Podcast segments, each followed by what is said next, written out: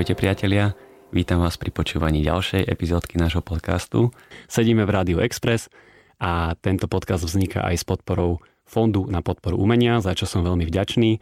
A keďže sme asi 3 týždne dozadu mali vyhlasovanie výsledkov súťaže ceny za architektúru, v skratke Cezar, tak som veľmi rád, že dneska prijala pozvanie tu manažerka Cezara a zároveň riaditeľka úradu Slovenskej komory architektov, pani Olga Mihaliková. Čau Olga. Ahoj. Vieš čo, ja keď som si pozeral tvoj životopis na LinkedIn, tak o, som asi polovici veci nerozumel, takže sa ani nebudem snažiť ťa predstaviť a poprosím ťa, že predstav sa nám sama. Och, no tak áno. A na to by som povedala takú humornú príhodu. Dúfam, že môj muž nebude počúvať tento podcast, lebo dlhé roky, keď sa ho pýtali, že čo robím, tak vždy povedal, že je to niečo pre architektov, ale on vlastne tiež sám nevie úplne presne čo, čiže nie si sám, kto tomu nerozumie.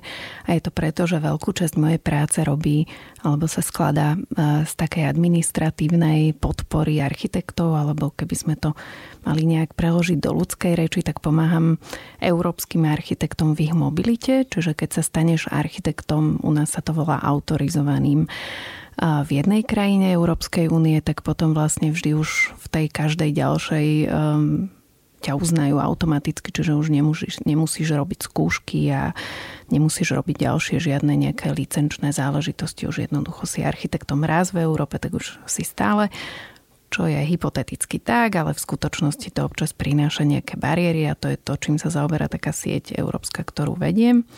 A áno, druhá veľká časť mojej práce je cena za architektúru a veci s ňou súvisiace. To je taký ten milý projekt pre radosť.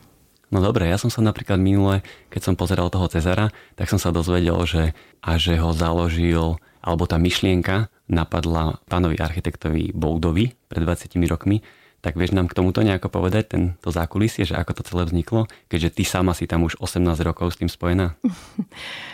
Ak si ja správne pamätám, tak to celé vzniklo tak, že vznikla možnosť robiť e, nejak, nejakú reláciu v rámci RTVS, to bolo v tom čase program o architektúre. On sa pôvodne mal volať, že môj dom, preto aj ten artefakt, ktorý odovzdávame, vyzerá alebo symbolizuje ten domček jedným ťahom. Bolo to naozaj zo začiatku také dosť estrádne a malo to nejakým spôsobom vysvetľovať e, ľuďom, čo je na architektúre dobré, ale bolo to výrazne spom- sprevádzané skôr hudobnými číslami. No a pán Bouda má šarmantnú pani manželku, ktorá je, bola teda baletkou SND, ak si dobre pamätám, prima balerínou. Proste ide o jednu veľmi kultivovanú pani, ktorá povedala, že teda môj dom je naozaj nenáležitý názov a prišla s tým už povestným C za R, čiže cena za architektúru, ktorý poviem, že nám všetci v Európe závidia, lebo okrem toho, že teda všetci vieme, kto bol Cezar, tak je to, je to ešte ten pekný dvojzmysel. A kto napríklad robil tú trofej? Kto ju navrhoval? Trofej robí o akademický e, sochár Jan Hofstetter, ale naozaj tam bolo tiež viacero návrhov a tento jeho bol vybraný ako víťazný. No a ty si mi hovorila, že ten štatút tej súťaže sa trošku menil v čase, že do roku 2013 to bolo nejako a potom to bolo inak, respektíve tak, ako je to teraz. To, čo sa menilo, bol aj štatút, ale v tých rokoch, ktorý ty spomína, ktoré ty spomínaš, sa menil hlavne formát toho odovzdávania. Čiže ono to dovtedy bolo, prechádzalo takými rôznymi etapami od toho, že to bolo veľmi estrádne, to boli tie začiatky aj s takými živými vystúpeniami rôznych umelcov, ktoré by dnes podľa mňa architekti vnímali skôr úsmevne potom to bolo veľmi introvertné, to znamená, že bolo to sprevádzané divadelnými predstaveniami, ktoré bolo určené len pre architektov, čiže trošku si tak architekti sami sebe odovzdali ocenenia medzi sebou, čiže bol to taký skôr sviatok architektúry, kde oni si užili ten deň, ale nemalo to až taký veľký mediálny výtlak. Potom predstavenstvo dospelo k záveru, že možno možno sa nevyužíva úplne ten potenciál ceny a že by to malo trošku viac cieliť na širokú verejnosť. Podarilo sa dohodnúť opäť e, z RTVS, že nejakým spôsobom by sa malo dostať späť do televízie, ale boli to záznamy. a potom do projektu vstúpilo Design Factory a Tomáš Aibner, ktorí začali robiť také ešte to bolo také trochu estrádne, ale tá, tá hudba aj celá tá, celý ten formát toho prenosu bol oveľa e, taký bližší architektom, čiže bola, bola tam aj scéna, aj, aj ten hudobný prejav bol taký, nechcem povedať, že kultivovanejší, lebo nekultivované to nebolo nikdy, ale menej komerčný je asi lepší výraz. A potom vlastne to, čo sa udialo v roku 2013, bolo, že predstavenstvo dospelo k záveru, že by chcelo trošku viac pracovať s tou cenou ako s komplexným projektom, čiže od vizuálnej identity, grafickej, tlač, až po teda samotné organizovanie gala večera sme si to prebrali náspäť na komoru a odvtedy to robíme my, robíme to v spolupráci s Petrom Ňunezom, ktorého najrevolučnejší vklad sú práve tie dokumentárne filmy. A celý ten Cezar alebo ten gala večer sa deje v Starej tržnici a bolo ťažké vlastne dohodnúť tento priestor, to by ma možno zaujímalo. To je dobrá otázka. Myslím si, že, pre, že stará tržnica sa nevníma ako eventový priestor, aj keď je to skôr otázka pre nich. Mám pocit, že to nie je poloha, ktorú majú najradšej, že oni naozaj majú radšej tento priestor na využívanie na nejaké komunitné alebo iné, čiže trhy a proste také Čiže ten prenos je hodne limitujúci tým, že tam musia byť tie prenosové vozy, vždy tam niečo niekde parkuje, niečo niekde zavadzia. Po tých rokoch nás mám pocit, že aj z nejakej vzájomnej úcty tolerujú, ale určite to nie je ich preferovaný formát. Určite je to lepšie ako Let's Dance, nie? Lebo aj Let's Dance tam bola, to si vôbec nevedela, že to je v starej tržnici. Dúfam, dúfam. Ale skôr mám pocit, že, že oni to vnímajú ako priestor, ktorý by mal slúžiť tej verejnosti alebo tej komunite, ktorá sa tam nachádza, kdežto ten prenos samozrejme je televízny a má tam kopec tých limitov pre tých ľudí, ktorí sa v tom mieste akurát pohybujú. A samozrejme je to event len pre pozvaných hostí, pretože to sa už inak nedá robiť. No a myslíš, že alebo vedela by si odvnímať nejako ten dopad na tú verejnosť, keď si povedal, že zrazu to bolo viacej medializované, že či naozaj tá propagácia architektúry, ktorú to má určite za cieľ, že či naozaj vidno nejaké výsledky? My si tak neskromne myslíme, že áno. nie je to samozrejme ideálne nie je to, je to ešte veľmi ďaleko odtiaľ, kam by sme sa chceli dostať. Pretože v súčasnosti už nie je cieľom Cezara komunikovať len nominácia a Cezara samotného, že skôr to berieme ako prí, príležitosť hovoriť o architektúre, hovoriť o otázkach, ktoré architektov trápia hovoriť o tom, čo v tej architektúre alebo v nejakej ochrane kultúrneho dedičstva nefunguje, k čomu by sa tá spoločnosť mohla, mala, alebo by sme boli radi, keby sa postavila inak. A zdá sa nám, že už tie témy, keď sa použije Cezar ako tá platforma, cez ktorú sa nesú, takže už sa nám ich darí šíriť jednoduchšie. A akože keď si porovnám ten mediálny výtlak, ktorý sme mali v, treba v tom roku 2013, lebo to viem porovnať, a, a ten formát je podobný, čiže tam, tam je to fér zrovnávať. A aký máme dnes, tak e, akože je to mm, úplne neporovnateľné. Čiže okrem toho, že Samozrejme sme vďační, že vieme vždy niekoho presvedčiť na mediálne partnerstvo, alebo že už dnes aj majú tie mediálne domy záujem o partnerstva. Tak pre mňa najväčší úspech je, že máme množstvo médií, ktoré o nás hovoria bez partnerstiev. Proste, že im to príde, že je to dosť téma na to, aby to komunikovali, aj keď nie sú partnerom. Kam sa ten Cezar za tých 20 rokov posunul? Určite si sa čakala túto otázku. Mm, áno. A keby to bolo také jednoduché, no. Uh, tak uh, nie, si láskavý. Ty si sa opýtal, kam sa posunul Cezar. Ja som sa bála, že sa ma opýtaš, kam sa posunula architektúra za 20 rokov. To príde za chvíľu. Ježiš Mariano, dobre. A kam sa posunul Cezar? Tak e, neviem, dúfam, že sa posunul viac k prezentácii architektúry, že e, je to trošku menej o estráde a zábave a viac je to o tom, že e, jedna z vecí, ktorá mne dáva zmysel, alebo ktorá ma teší, je, keď stretneme mladých architektov a povedia nám, že to, že vyhrali alebo boli nominovaní na Cezara veľakrát s prvou realizáciou, to sa naozaj dá, a že im vytvorilo také PR, ktoré by si nikdy nemohli kúpiť a že, ich to, že im to reálne odštartovalo kariéru. A to, že dostaneš nejaký kultivovaný priestor na prezentáciu, že si ty sám môžeš odkomentovať to svoje dielo, že ti nikto nevnúcuje otázky, na ktoré musíš odpovedať. Čiže ty môžeš povedať, čo si myslíš, že je dôležité, na čo si dával dôraz. Urobíme ti k tomu nejaký pekný dokumentárny film a potom dostaneš nejakú spätnú väzbu od medzinárodnej poroty. Tak preto si myslím, že dnes už aj tie nominácie, okrem výťazov, majú nejakú hodnotu a preto my aj dávame veľký dôraz už na prezentáciu nominácií, že tí výťazy sa už odkomunikujú sami a my oveľa viac pracujeme vlastne s prezentáciou nominovaných diel, čo je taká už set nejakej dvaciatky v posledných rokoch, dvoch. Mm-hmm. Takže už je to tak, také celkom zaujímavé portfólio. Tak skús nám možno tak v skratke povedať, že ako prebieha to vaše hodnotenie a tie vaše výlety po Slovensku, keď navštevujete v tej skupinke 15 ľudí, lebo je tam vždy viacej ľudí, ako je tá reálna porota, o tých 7 mm. alebo 8 ľuďoch, teraz neviem presne, že ako to vlastne prebieha.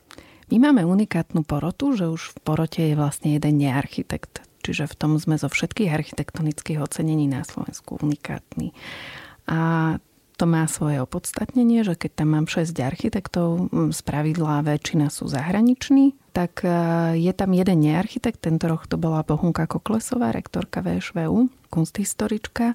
Ten človek tam má ako keby zastrešiť e, tú verejnosť. Čiže v podstate máš v porote niekoho, kto sa na to pozera out of the box. To hovorím preto, že oni väčšinou presne v tomto je aj najväčšia rola potom toho nearchitekta, že pri tých druhých kolách, keď sa to občas zasekne tá diskusia, tak presne ten nearchitekt vie občas tak akože vytvoriť ten, ten moment, keď sa to tak rozbehne alebo posunie, ale to je už taká tá insiderská informácia, ale keď sa vrátime o krok späť, že k porote, tak porota najskôr vyberá zo všetkých prihlásených diel si urobi taký zúžený výber a u nás si to veľmi poctivo odpracujú. A to, čo si navyberajú, si potom musia aj pozrieť. A keďže sú to všetko veľmi busy ľudia, tak si to musia pozrieť za veľmi krátky čas. Čiže ten výlet je taký, že Veľmi intenzívny. Áno. Ale je to super, že chodíte po fajnových stavbách zase. Áno, určite. Akože je to veľký zážitok, ale viem si predstaviť, že ten štvrtý deň už toho máš aj v celku dosť. Lebo za 4 dní si pozrieš 30 vecí, ktoré sú po celom Slovensku. Ale to, čo je pre mňa akože jeden z úspechov, alebo ho ja vnímam ako jeden z úspechov, bolo, že aj tento rok porota nám dala spätnú väzbu, že ich to ako veľmi bavilo a že to bol pre nich veľmi silný zážitok. Čiže je to aj o tom, že stále viac a viac sú tie diela také, že už tá porota naozaj diskutuje o tom, či to alebo to a nie, že či vôbec niečo, lebo boli aj také roky samozrejme. A ty hovoríš, snažíte sa vyberať členov poroty tak, aby to neboli slovenskí architekti, ale nie, boli nie, zo iba som povedal, že väčšina, a väčšina. poroty je Dobre. zahraničná. Nie je jasné, že sú tam hej, No to mi bolo divné, že však Peťo Moravčík bol predseda a zároveň... je no, slovenský, hej. A nie, nie, ono to musí byť predsa kontextuálne. No veď práve. Čiže hej, hej, hej. jasné, že tam je, ale uh, v tých posledných rokoch. Ako teraz samozrejme je skôr výnimočné, že predseda poroty bol slovenský architekt, akože všetok rešpekt voči Petrovi Moravčíkovi. A dnes sme mali na tú tému debatu a s ním, ale je to skôr o tom, že sa osvedčilo alebo považujeme za nejakú ako keby mieru nezávislosti, že predseda poroty je zahraničný. Keď som povedal, že je, je viac zahraničných, tak vlastne z tých siedmých bývajú štyria zahraniční. A stala sa vám niekedy taká situácia, že, že ste chceli niekoho zavolať do poroty, a on to odmietol, pretože chcel prihlásiť dielo a, a myslel si, že by mohlo naozaj získať cenu? Jasné a dokonca my to považujeme za najväčší prejav akože významu tej ceny.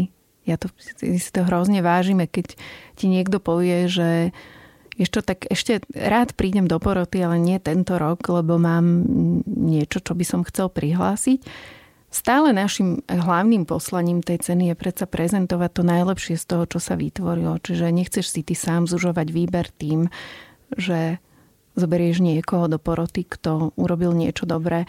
To, čo je akože vždy u nás možnosť, že sú to diela zrealizované alebo dokončené za posledné dva roky, čiže vždy tam je trošku lavírovací priestor, ale áno, bežne sa nám stávalo, že niekto bol v porote, potom rok nebol, aby mohol prihlásiť. No, a potom rok bol aj. znovu. Uh, áno, a tí členovia poroty sú štandardne na dva roky, aby tam bola nejaká kontinuita, že vždy, keď niekto odchádza a príde niekto nový, tak aby tam bol niekto, kto bol v tej predchádzajúcej a má nejakú skúsenosť. Ako vyberáte projekty do kategórie fenomény architektúry? Lebo to normálne mne osobne není úplne jasné, že čo to vlastne znamená. Tomu rozumiem, že to nie je jasné a dlho sme sa rozprávali o tom, ako tú kategóriu pomenovať. My sme mali predtým, že 5 typologických a tá šiesta sa volala, že rekonštrukcia a obnova. Potom sa zmenila na obnovu a prestavbu a potom sme zistili, že 90% vecí vlastne aj v tých typologických kategóriách sú vlastne prestavby. Čiže zrazu vytvárať šiestu kategóriu, keď už každý druhý interiér, akože veď čo to je, hej. Každý tretí rodinný dom bola transformácia nejaká. Čiže zrazu to ako keby nedávalo zmysel. Stále častejšie sa nám objavovali veci, ktoré boli typologicky nezaraditeľné napríklad. Potom sa tak rozmýšľalo, že kam ich dať to bola jedna jeden z momentov. Uh, druhý, že veľakrát máš také tie efemérne, dočasné nejaké expozície, podobné veci. No čo to je? Je to interiér? Je to mm, občianská priemyselná budova? No nie, ale, ale prečo by si to nemohol oceniť? Je to predsa architektúra a, a vie byť zaujímavá, ak by teda náplňala tie parametre napríklad. A potom ten tretí moment bol, že každý rok porota navníma nejaké javy v tých dielach. Čiže preto je to fenomény a nie fenomén. Čiže nejde o to, že našli sme jeden fenomenálny kus a tento vyhral, aj keď chápem, že takto ľudia vnímajú. to sa volá, že 6 cien ex equo, čiže 6 cien rovnocenných. Ten fenomén nie je viac ako tie ostatné. Akurát to je tá kategória, kde porota si môže vybrať nie ocenenie v typológii, ale čo na tej konkrétnej veci oceňuje. Čiže keď ty máš nomináciu kategórii fenomén za a tretia. A ty môžeš mať tri úplne odlišné veci, ktoré tá porota docenuje na tých dielach. My sme tam jednu z vecí vždy mali ako príklad, že udržateľnosť, hej, ktorá ešte u nás neveľmi funguje.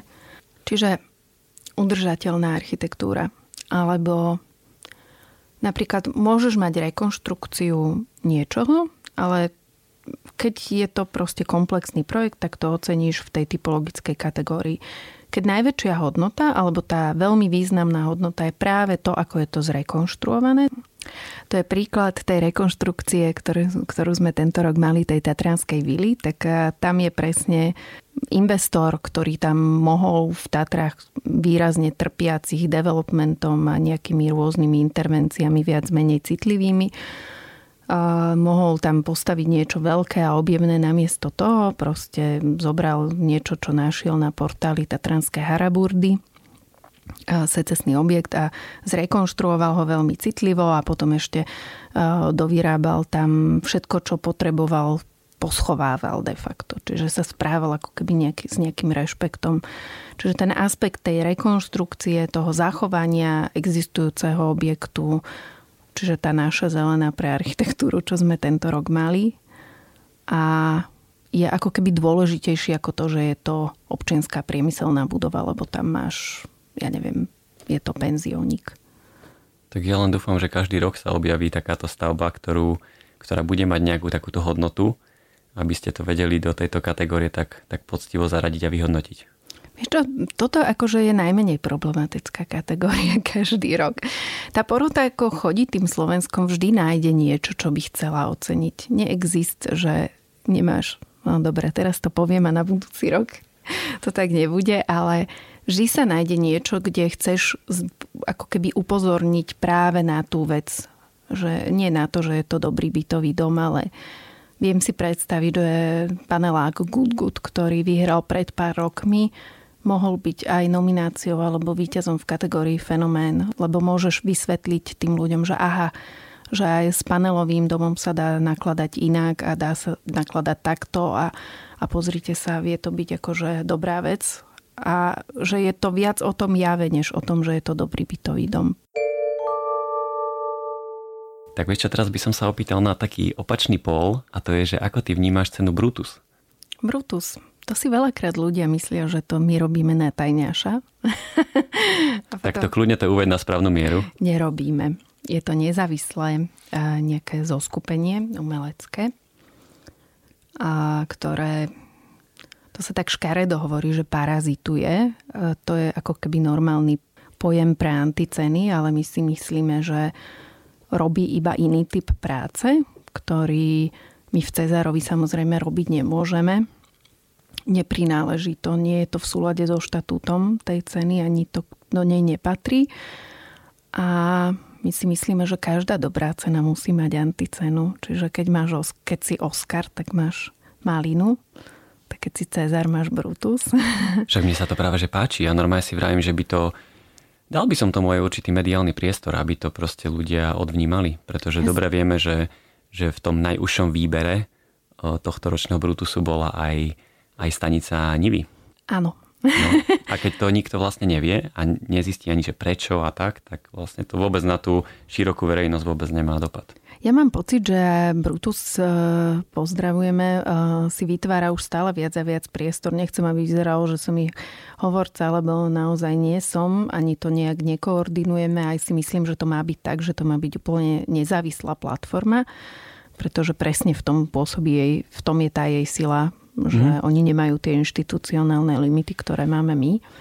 Ale uh, mňa veľmi prekvapilo tento rok. Ja samozrejme tieto veci sledujem, už len vyplývajúc z toho, že ma to zaujíma a uh, ako veľmi rezonoval Brutus, uh, kde všade sa objavil. Uh-huh. To znamená, že mali dokonca aj anketu na jednom portáli cenu verejnosti v kategórii Brutus, alebo teda. A, a viem, že teda tých mediálnych výstupov bolo výrazne viac, čiže tak ako nám rastú, im rastú tiež.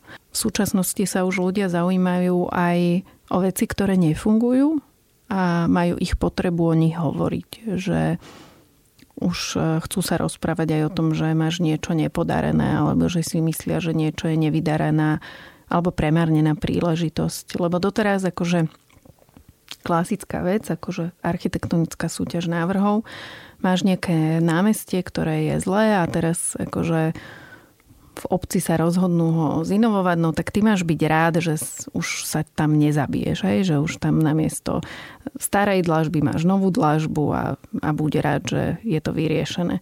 Ja si myslím, že dnes už ľudia kladú otázky, či to nemohlo byť lepšie urobené, či to nemohlo byť krajšie, či je to efektívne. A to my vnímame z toho, že napríklad samozprávy už stále viac a viac prichádzajú za nami a tiež s nami riešia tieto veci a majú záujem vypisovať súťaže návrhov a majú záujem robiť tie veci inak. Čo keby ich do toho verejnosť netlačila, tak ako zase neverím, že by až tak úplne to cítili ako svoje ľudské poslanie. Hej, no však mohlo by to práve aj posunúť trošku tú architektúru ďalej, lebo tak ako si povedala aj ty s tými bytmi, a tak ako to povedal aj pán Ziegler vlastne, že, že, sme, že tí ľudia sú málo nároční, tak keby aspoň vedeli, že prečo sú tie veci zlé, tak možno aj to by trošku to niekam posunulo. Lebo ja si napríklad pamätám, mám jednu takú známu, ktorá si kúpila byt v, v tom bytovom dome na Račianskom mýte, ktorý získal cenu Brutus a úplne si pamätám, ako mi hovorila, že, že bola sa tam pozrieť na nejakom 8. podlaží alebo tak a keď tam vošla, tak hneď vedela, že no toto je presne ten byt, ktorý som za celý život chcela a tu chcem proste bývať. A ja zrazu, že OK. A vtedy vidí, že ten človek vlastne možno nevníma ten kontext, že býva na tej kryžovatke a nevníma možno aj ako ten dom samo, tú estetiku toho domu a tak celkovo proste. Hej. A možno keby niekde zachytila, že je tu takýto bytový dom, ktorý získal cenu, že najhoršia architektúra na Slovensku, tak možno by to v nej, že by si začala klásť tie otázky. Možno. S tým sa dá len súhlasiť. Hej. Tak vieš čo, poďme sa, poďme sa trošku presnúť do takej tej tvojej druhej oblasti, ktorú si už na začiatku trochu načrtla a to je tá tvoja pomoc, ako, ako sa môžu uplatniť architekti v zahraničí, takže kľudne sa do toho pustí. Skús nám to nejako objasniť, že o čo ide najprv a skúsim sa nejako napojiť. Skúsim v ľudskej reči nejak to zhrnúť, že v každej krajine je inštitúcia, ktorá sa volá, že príslušný orgán. Už to meno je fantastické. Na Slovensku... Už rozumieť teraz. Na Slovensku je to Slovenská komora architektov. Vo väčšine krajín Európskej únie to je nejaká komora alebo nejaký register. Občas to býva ministerstvo. Teraz prečo to hovorím? Lebo existuje sieť európska, ktorá sa volá, že Európska sieť príslušných orgánov v architektúre. A to je to, čo ja vediem. A to je taká nejaká platforma, ktorá sa zaoberá tým, že a ako pomôcť architektom, aby naozaj to, čo som na začiatku hovorila, nebolo len iluzórne, ale aby naozaj, keď ty v jednej krajine absolvuješ, ja neviem, máš diplom, potom máš nejakú prax, spravíš skúšku, si zapísaný v zozname, otvoril si si ateliér, konkrétne na Slovensku napríklad, a chceš robiť projekt do Rakúska a ja neviem, do Českej republiky, tak ty už nemusíš v každej tej krajine si otvárať ateliér, ale volá sa to, že cezhraničné poskytovanie služieb. Čiže veľmi jednoduchým spôsobom môžeš v Čechách byť hostujúcim architektom, ale napríklad v Rakúsku ani len to nemusíš. Čiže tam len rovno poskytuješ služby. A to právo, ktoré akože ti vzniká v tom, že v, tom, na, v, tom jedne, v tej jednej krajine, konkrétne teraz na Slovensku, sa to volá, že si usadeným architektom. To znamená, si členom Slovenskej komory architektov. To je ten moment, ktorý ti zakladá právo robiť kdekoľvek inde v Európskej únii a to, čo je nové, je, že po 5 rokoch aj v Kanade a teraz rokujeme o tom aj s Veľkou Britániou, že aby aj po Brexite ste všetci mohli pracovať aj vo Veľkej Británii. To, to akože samozrejme teoreticky to znie strašne fajn a prakticky sa vždy stane, že ľudia nečítajú smernice, keď robia životné rozhodnutie, že či po bakalárovi skončia výšku e, v úplne inej krajine, potom prax robia úplne inde, potom sa vrátia domov, tam si spravia skúšku a potom sa rozhodnú ísť pracovať do úplne inej krajiny, čo je dnes úplne bežný štandard tak keď sa tá smernica európska, ktorá to upravuje, vytvárala, tak nikto ani netušil, že by to tak mohlo byť. Čiže klasicky legislatíva zaostáva za tým, ako ľudia bežne žijú tak to, čo my riešime, je, že snažíme sa nejakým spôsobom pomôcť upravovať to tak akože postupne, pretože tá veľká legislatíva sa upravuje strašne dlho, strašne pomaly a strašne ťažkopádne. Tak cez takú tú vzájomnú spoluprácu tej neformálnej siete riešime, že ako by sa to predsa len nejak dalo, aby tí ľudia naozaj mohli pracovať kdekoľvek. Alebo ešte by si mohla ísť e, urobiť jednu prednášku niekde na fastu kde by si to povedala, keď absentuje v tom vlastne fakulta architektúry, ktorá to nevie študentom povedať? Uh, to som už urobila Aha. v rámci... Ktorý som chýbal. No veď toto. Ale nie, v rámci m, mm, v spolupráce s Archtungom. Ale ja si uvedomujem, že to je taký, akože vieš, vtedy e, tam riešiš e, úplne iné veci a si rád, že je tam zábava a urban market a vôbec prečo by si riešil nejaké, nejakú budúcnosť. Začali sme sa intenzívne baviť so súčasným dekanom fakulty architektúry a hľadáme nejaké nástroje na spoluprácu tak, aby sme študentom tú informáciu nanútili. Čiže aby o nej naozaj vedel každý, kto len trošku chce a aby vedel urobiť to kvalifikované rozhodnutie. Podľa mňa to je veľmi pozitívne nanútenie, takže páčikujem. Ďakujem. Ja si neviem ani predstaviť, že by som teraz skončil bakalára a chcem proste ísť do sveta, alebo chcem proste vyskúšať nejakú inú školu, ale mám rozmýšľať nad tým, že skončím niekde v Glasgowe, budem ešte niekde pracovať, potom si spravím skúšku v Slovenskej komore architektov a potom budem chcieť ísť niekde do Veľkej Británie, že či je to ja si to neviem ani predstaviť, že niekoho toto napadne. No samozrejme, že nenapadne. On príde až potom, keď, keď to celé absolvoval a no, je celý vyrušený, že Hej. v tom Francúzsku ho nechcú uznať. No. Vieš, no. Čiže... Že sa na nich nehneval, na tých ľudí. No ja tiež nie, ja tomu rozumiem a preto prevádzkujem tento zvláštny biznis, ktorý sa volá Európska sieť príslušných orgánov v architektúre, čo je čestná funkcia, neplatená. A je to zaujímavé, že všetky tie inštitúcie sa dohodli, že napriek tomu, že to je neformálna platforma, nikto ich nenúti, aby to robili, tak proste to budeme robiť, lebo mm, keď ty chceš, aby tí tvoji členovia nejakým spôsobom vedeli fungovať, tak proste to máš potrebu radšej riešiť takto, ako dúfať, že tie zákony v tých jednotlivých krajinách to upravia, lebo samozrejme tá legislatíva, tak ako u nás, veď vieme, ako rýchlo sa nám podarilo upraviť stavebný zákon, ktorý tak presne preto je vždy jednoduchšie, že sa my medzi sebou nejak dohodneme, nájdeme spôsob, pretože nikdy tá legislatíva nebude stíhať pokryť úplne všetko, čo ľudia reálne robia. Ja áno, chápem, že v čase, keď ty rozmýšľaš, že či máš lepšie štipendium v Dánsku alebo eh, vo Veľkej Británii, ti je dosť jedno, že aké sú podmienky prístupu k povolaniu, povolaniu architekta na Slovensku, až na to, že v niektorých momentoch si nepomôžeme a preto sa snažím aj teraz stále viac a viac rozprávať sa aj so školami na Slovensku, aj robiť nejakú osvetu vôbec po Európe, pretože si myslím, že je v poriadku, že teba ako študenta to nenapadne. Na druhej strane si myslím, že školu by to napadnúť malo a že tá škola by tú informáciu tým študentom poskytnúť mala. Čiže ty by si mal robiť vedomé rozhodnutie. A ty kľudne môžeš odísť aj do Glasgow, čo je v súčasnosti tzv. tretí štát, čiže ťa nebudeme vedieť automaticky uznať a je to tvoje slobodné rozhodnutie, akože odchádzaš mimo Európsku úniu, ale malo by byť informované. Čiže mal by si sa ty rozhodnúť, že berieš na seba to bremeno toho, čo to obnáša. Lebo my ťa nejak uznáme, lebo sa snažíme o to urobiť to vždy, ale je dosť rozdiel v tom, že či máš na niečo nárok, alebo je to individuálny režim, ktorý je zložitejší, zdlhavejší a nenarokovateľný. Dobre, takže čistá modulová situácia. Keďže si povedala, že v Európe to teda platí, takže pokiaľ spravím skúšky autorizovaného architekta na Slovensku, tak po Európe môžem navrhovať hoci kde, ale ja teraz chcem ísť do Glasgowa.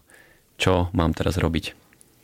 Tam by bol veľký rozdiel, že kedy si skončil štúdium Keby si skončil štúdium pred Brexitom, tak Veľká Británia urobila také ústretové gesto a oni by ťa uznali ešte najbližšie dva roky by si mohol začať robiť vo Veľkej Británii napriek tomu, že my britských architektov vzhľadom na európsky postoj uznať nevieme už dnes. Tak tam nie je reciprocita. To znamená, Briti si uznali, že oni tých európskych architektov, ktorí skončili školu do nejakého dátumu, to znamená predbrexitového, tam oni urobili to, nazvali, že freeze annex, čiže ako zamrzli ten zoznam škôl aj s nejakými referenčnými dátumami. Tak keby si bol v tej zamrznutej prílohe, že si to stihol, tak by ťa ešte relatívne jednoducho uznali a aj by si tam mohol pracovať. Dobre, a keď to teraz ešte viac zjednoduším, lebo ten Brexit je predsa len trošku taký ešte domotaný, tak chcem pracovať o, ako architekt v Indii Indiou nemáte žiadne zmluvy. Čiže čo mám robiť? Vtedy ti je to celé úplne na nič. Nechoď do Indie. nie. Jasné, že chod do Indie, veď prečo nie, akože určite aj Euroveda, ale e, z pohľadu toho, čo my robíme, to samozrejme nemá žiadny vplyv, lebo to je presne ten tretí štát, kde nie je žiadne nejaké uznávanie dohodnuté a tak akože pod tretím štátom si ľudia ešte celkom vo Európskej únii vedia predstaviť Afriku alebo Indiu, ale pre nás tretí štát je aj Amerika. Čiže keď vlastne ideš do Ameriky, tak začínáš od nuly.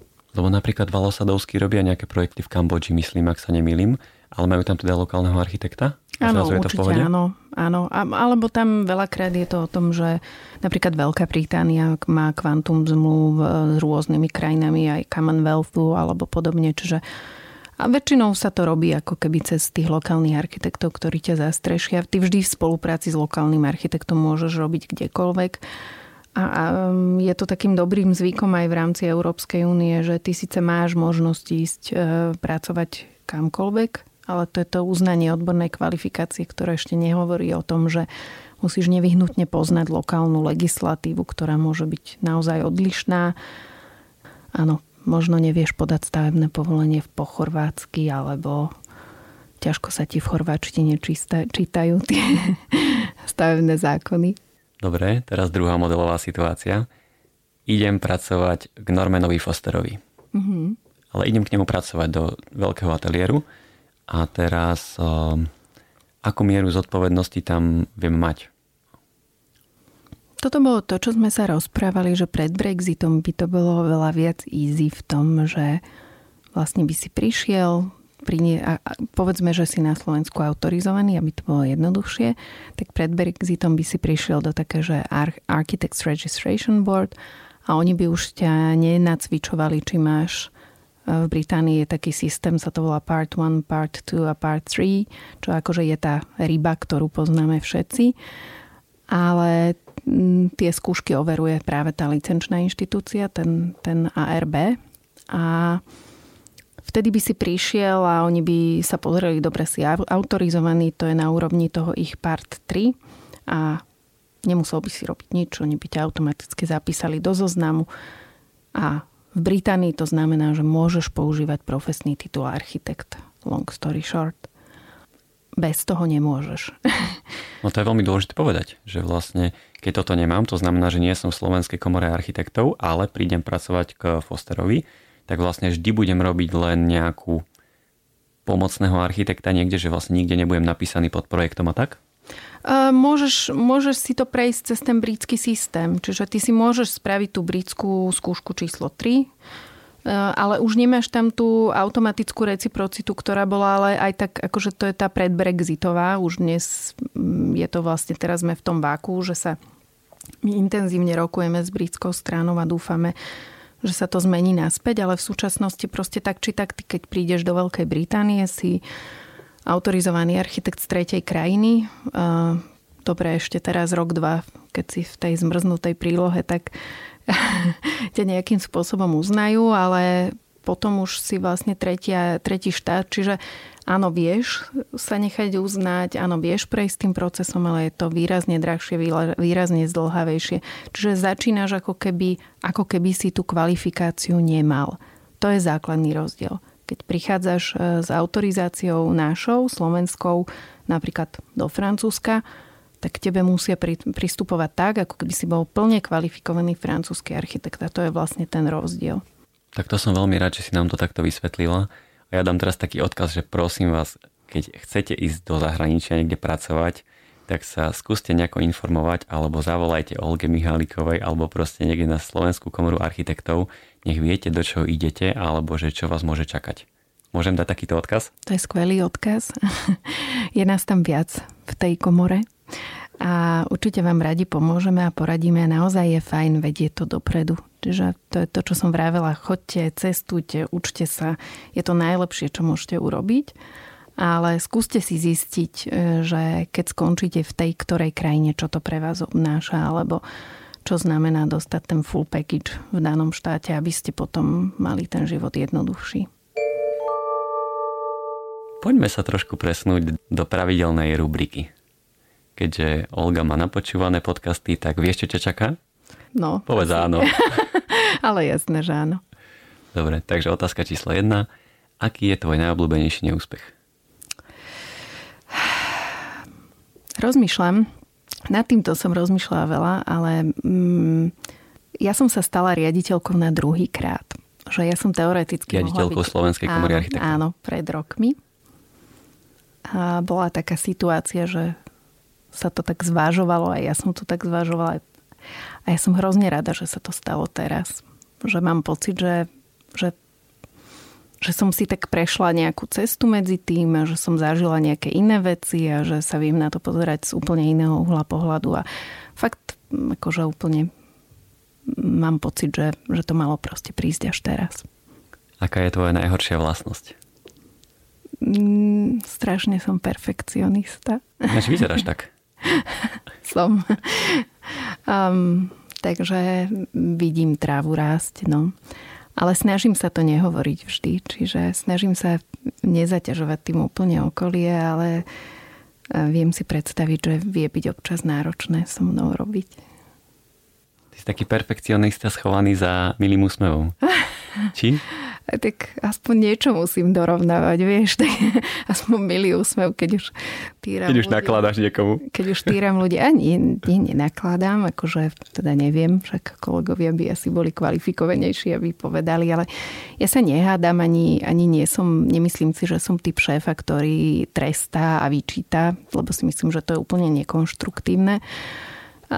len, len áno, som taká, že um, snažím sa, aby tie veci naozaj fungovali presne tak, ako majú. Na druhej strane mám pocit, že som momentálne obklopená týmom ľudí, ktorí to vníma podobne. Čiže um, to je asi najdôležitejšie, že či vlastne ten tým, tá tímová dynamika tak funguje, že keď je to taká nejaká, nejaká všeobecná predstava, alebo tak ako určite nie som väčší perfekcionista ako Lubica Segečová, ktorú pozdravujem, alebo proste u nás uh, kopec ďalších ľudí, um, tak tým pádom je to v poriadku, lebo je to nejaká taká celková predstava o tom, že ako to má byť. Aká je tvoja najlepšia vlastnosť? Že mám rada ľudí, že v princípe akože pristupujem k ľuďom pozitívne, že si myslím, že každý si zaslúži rešpekt, čo je také akože ja tomu úprimne verím. Aj keď v poslednej dobe hrozne mám rada samotu, čiže lebo tých ľudí začína byť veľa, ale um, mám taký pocit, že, že je také slušné a, a zrelé sa správať k ľuďom slušne. Čiže mne a priori vadí, keď sú ľudia na niekoho hrubí už bez ohľadu na kontext a že za svoje veľké zlyhanie považujem, keď ja som hrubá, lebo si myslím, že bez ohľadu na mieru zlyhania tej druhej strany ja proste by som vždy mala byť schopná komunikovať kultivovane. Keď hovoríš, že máš rada samotu, tak kde vieš byť sama? Pretože máš kopec ľudí v práci, máš toho milión, milión aktivít, potom máš rodinu, deti, tak kde je teraz ten priestor na tú samotu? To je normálne vec, ktorú si vyčlenujem a dávkujem. Čiže áno, občas reálne mám také, že idem a som programovo sama. A mám to strašne rada. Neukrajujem si toho veľa, lebo áno, času je málo, ale robím to úplne vedome a taká tá vedomá samota je hrozne fajn. Lebo medzi e, samotou a osamelosťou je veľký rozdiel. To nie si osamelý, to proste počúvaš svoje myšlienky a ja som hrozne rada sama pri vode. To za chvíľu ste bude rybár. Keby som bola trpezlivejšia, tak by to bolo skvelé, ale to si myslím, že a, a hlavne ja som absolútne nezručná v takýchto veciach, čiže... Hodiť udicu, udicu do vody, hej? No jasné. To, to je strašne ťažké. Odplávala udica, ja uh, za háčik na strome, no. Všetko hej. to už vidím. Byt alebo dom? Bývam v dome a som úplne bytový človek. Malý byt v centre mesta, to je moje, a bývam v dome, tak sa mi vyvola, vyvinula životná situácia. Nelutujem to, akože. Ale keď sa pýtame o nejakých životných preferenciách, tak tá moja primárna voľba by bola byt a malý. Mm. Bývam vo veľkom dome. Kúsok od rieky. Áno, v šali. Poďme teraz do gastro scény. Aké je tvoje najobľúbenejšie jedlo? Mm, nad týmto som vlastne rozmýšľala najviac, že ako prepač, no ja neviem, či mám obľúbené jedlo, akože od začiatku alebo od študentských čias strašne veľa som vždy cestovala. Ja som sa chvíľu živila ako tlmočnička. A mm, mňa hrozne baví cez tie jedla spoznávať krajiny a, a tie kultúry a, a vôbec čokoľvek. Čiže Mám hrozne rada mm, úplne akúkoľvek kuchyňu. Skôr by som možno povedala, že čo nemám rada, to by bol asi kratší zoznam. Fakt, takže nemáš proste jedno obľúbené jedlo, hej? Hmm, Niekde od, od maminky alebo dačo. Akože dosť, lebo doteraz každý povedal. Každý povedal každý. jedno jedlo. Kľudne polievku, hoci čo. Mm, počkaj, tak sa zamyslím, čo robievala moja maminka. Strašne som mala rada také orechové slíže, čo robila, ale to boli, že jej. Ale to poznám, to je také jednoduché, nie? Že to sú slíže, orechy, čo tam ešte ide? Slíže, orechy, ale to, to špecifikum bolo to, že moja mama ich opiekla. Čo je orechy? Uh, Alebo potom to celé? Slíže, ono to bolo Aha. celé také akože chrumkavé. Sladké, no. no. a dobre, tak a okrem toho ešte aliolio. to sú najjednoduchšie cestoviny na svete. Áno. Olivový olej, cesnak. Áno, áno. Dobre. Kávenky alebo kakaové rezy? Kávenky. Úplne jasno v tom máš, no, nič, hej, bez diskusie. Áno. No a posledná otázka na záver. Ako ty vnímaš to, že architekti nosia čierne oblečenie? Ja som veľmi zlý respondent, lebo nosím veľa čierneho oblečenia. Aj teraz má Olga na sebe čierne šaty so, so zaujímavým bielým vzorom, ale v podstate si taká, no, viacej čierna ako biela. Áno, ja nosím, ja som veľmi často buď čierna alebo biela, ešte mám šedu. No, takže ty máš na to určite názor, ja to cítim. Poď. A hovorí sa, že to je preto, že um, tak veľmi intenzívne sú obklopení nejakými inými estetickými vnemami a, a riešia tie témy celého nejakého výtvarná a ja neviem čoho iného, že, že proste by ich tá vlastná farebnosť vyrušovala. To je taká tá teória, ktorá existuje a možno je pravdivá. Ja mám úplne jednoducho čiernu a bielu veľmi rada že naozaj sú to moje obľúbené farby a cítim sa v tom dobre. A máš aj vo svojom šatníku niečo také strašne kikirík? Také, že je proste strašne farebné celé to je. Jedna odpoveď, ktorú tam nepustíš. Dobre, čiže toto bude off record. Raz som si obliekla také šaty na nejaké odovzdávanie. To som išla, uh, zabudla som, že majú ísť na cenu Arch. A... Rúžové. Oni boli také nejaké, také, také versače, má také kvetované nejaké vzory. A tie šaty boli také nejaké pudrovo-rúžové a ešte boli tam také kvety. Lebo to je pre mňa tak akože netypické. Tak to, to mám, že... A teraz sa vráťme naspäť, že to, čo môžeš pustiť, je, že Teraz som si kúpila, že zelený nohavicový kostým a to je asi najfarebnejšia vec, akú mám, akože jednofarebný zelený. No a tak tá zelená je taká tmavo-zelená, ktorá vlastne ani sa tak netvarí, alebo je to, že trávová zelená? Normálne, že tyrkisovo zeleno zelená, taká úplne najzvláštnejšia zelená na svete. Mm, ja, ja k tomu asi iba nemám vzťah. Nosím ešte mm, vec asi najfarebnejšiu, mám, že červené veci mám celkom rada občas. Musím mať na to náladu, ale mám zo pár červených šiat. A ako dlho to takto máš? Pamätáš si nejaký zl- bod zlomu, že odkedy si sa začala takto odievať čierno-bielo, alebo to už je tak, že dlho, dlho, dlho. Mm, raz som omylom mala červené vlasy. Mala som úplne krátke vlasy a išla som na nejaké hrozne dôležité rokovanie do Bruselu, do Európskeho parlamentu a moja mama mi zafarbila vlasy a to mala byť nejaká hnedá vola na kravici a skončila som, že najčervenšia červená, ako si vieš predstaviť. A ja som zistila, že no k tomu si neoblečieš žiadnu farbu, iba čiernu.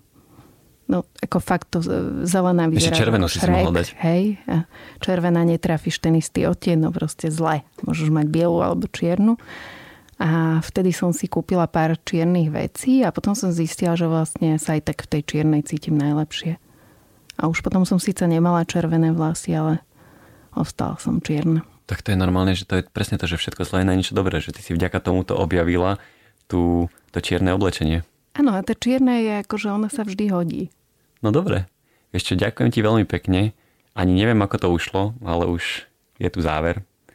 Čiže ďakujem ti veľmi pekne, že si nám porozprávala takto o, o ocenení Cezar a zároveň aj o svojej osvete vďaka pomáhaniu nám architektov a na, uplatneniu v zahraničí. To si myslím, že to bolo veľmi osožné a dúfam, že to niekomu pomôže, kto to teraz akože počúva, že sa ti niekto ozve Takže ešte raz ti veľmi pekne ďakujem a že si teda prijala moje pozvanie. Ja ďakujem veľmi pekne za pozvanie.